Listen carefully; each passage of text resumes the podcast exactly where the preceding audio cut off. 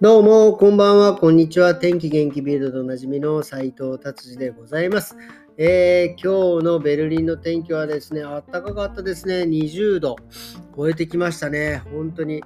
もうあの、ますます夏が近づいているというね、えー、気分を味わえる一日でございました。一気にですね、え、家の周りの木のね、え、葉っぱなんかもね、ほわほわっと、えー、咲き出してきてですね、非常に最高です。ただね、なんか花粉がね、また一段と、もうね、なんか弱くなってきたなと思ってきたんですけど、また一気にここに来て、またちょっとね、鼻声になっております。はい、それではですね、ビルド気になる記事いってみたいと思います。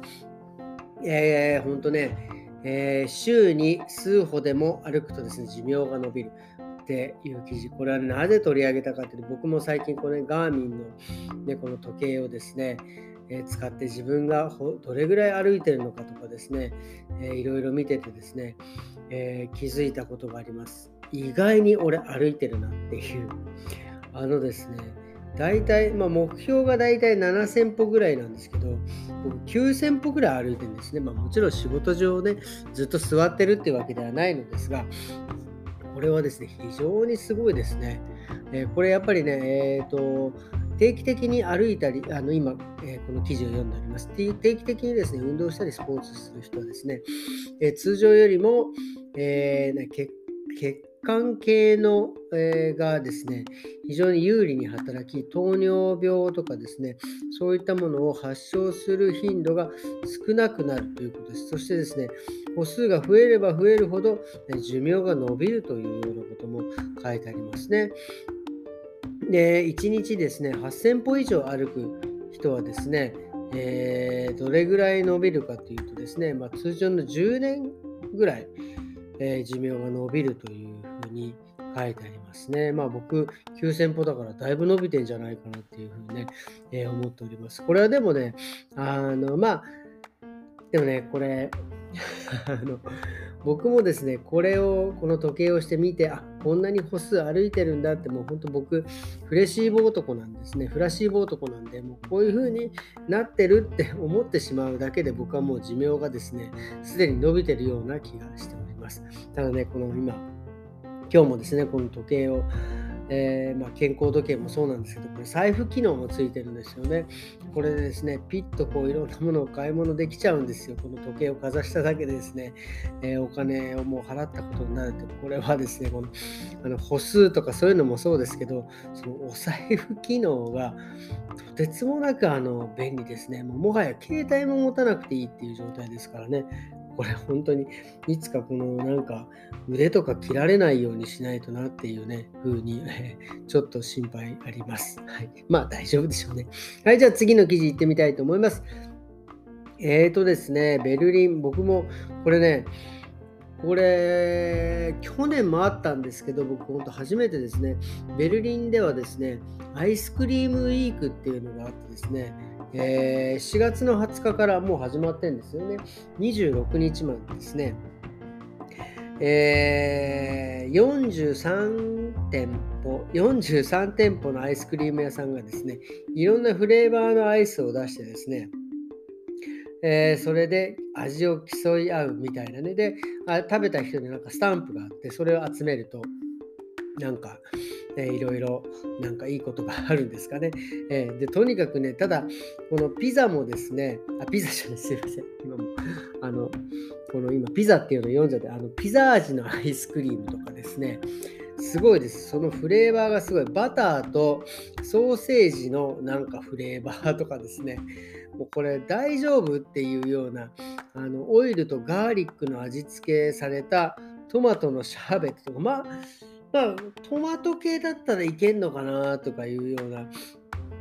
感じですかね、えー、びっくりしますね。ただ結構ね、これ、えー、アイスウィークはですね、もう今年で4回目でですね、去年は4万8000個以上のなんかクーゲル、えー、アイスクリームが売れたみたいで、なかなかね、え、好評だったみたいです。まあね、なかなかこういう、え、あの不思議なフレーバーのね、えアイスクリームを食べれるのは多分、このこの週だけなんでしょうね。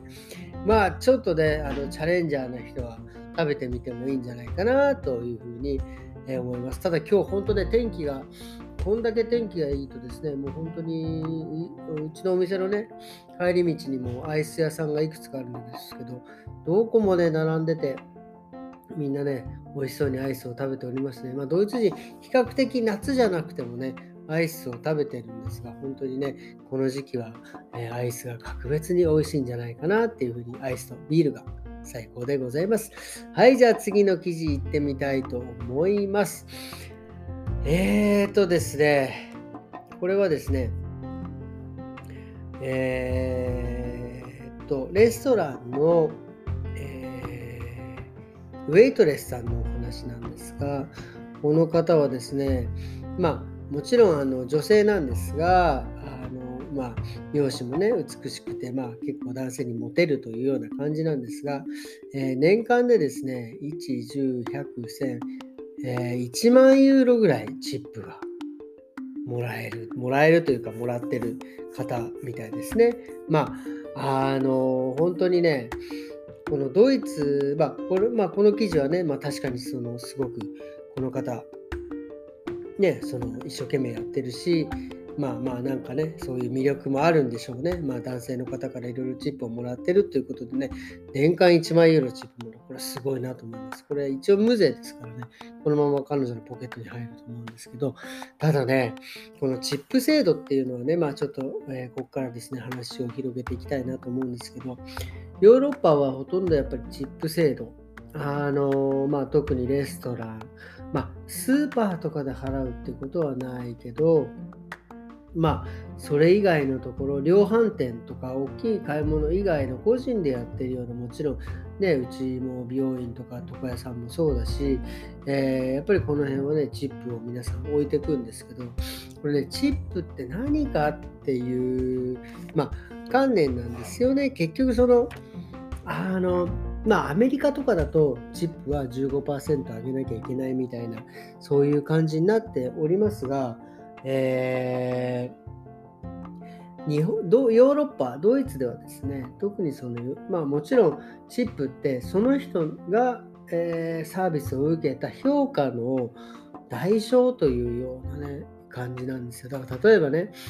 えー、カフェに入ってこうねコーヒー頼んでまああのえー、コーヒー持ってくる、ね、方の態度があんまり良くなければチップなんかあげない時だってあるんですよ。いや、あの人態度悪かったからあげない。ただ、すごくね、丁寧なサービスしてくれて、接客してくれた人に対しては、もう、もう何て言うんですか、ありがとう。まあ、もちろんね、ありがとう。嬉しいですよ。でそれはでもね、お金をいただいたら、あこんだけもらったんだ、この人はこんなに喜んでもらったんだっていう、もらえたんだって、そのサービスを提供した人もですね、わかるわけですよ。で、提供された方もですね、ありがとうっていう意味で、そんだけ渡せる。これってね、本当に非常にいい僕はシステムだと思います。なので、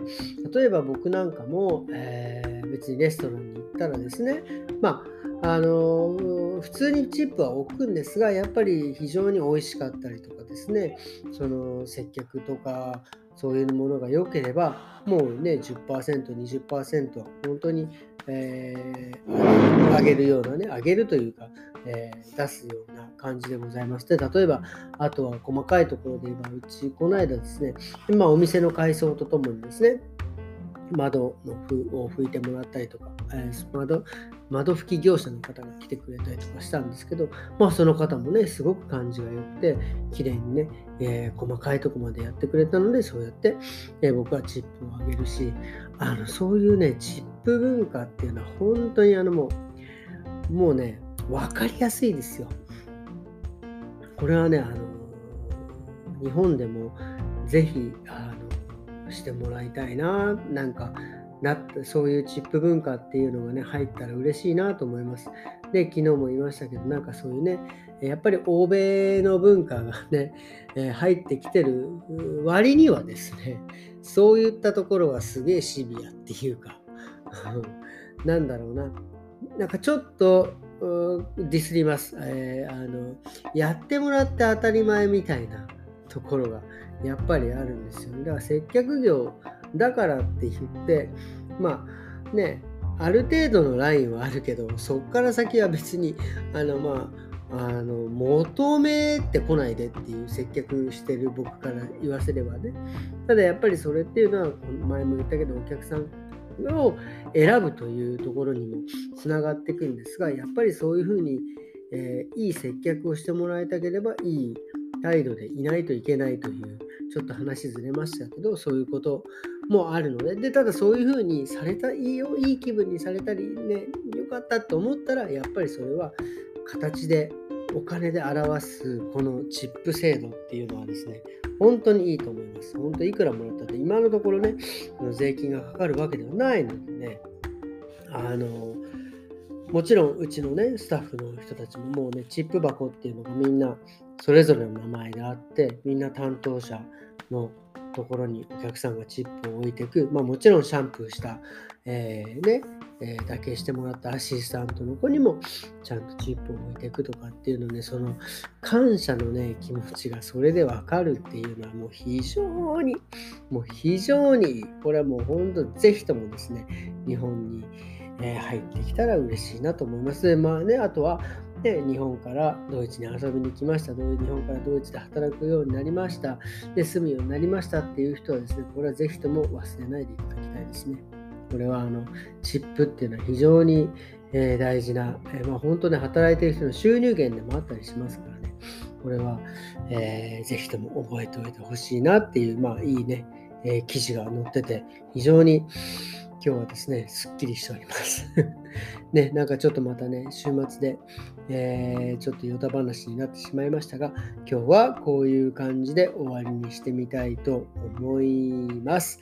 そうですね、今日はもう土曜日ですね、もう4月も末ですね。本当ね、えっ、ー、と、もう、もうこう今週、来週とかだったらもう5月ですからね、もう本当にね、1年がどんどんどんどん早くなっていくような、ね、感じなので、まあ、毎回言いますが、一日一日をですね、しっかり踏みしめて生きていきたいと思います。えー、それではですね、今日も、えー、ありがとうございました。また明日。さよなら。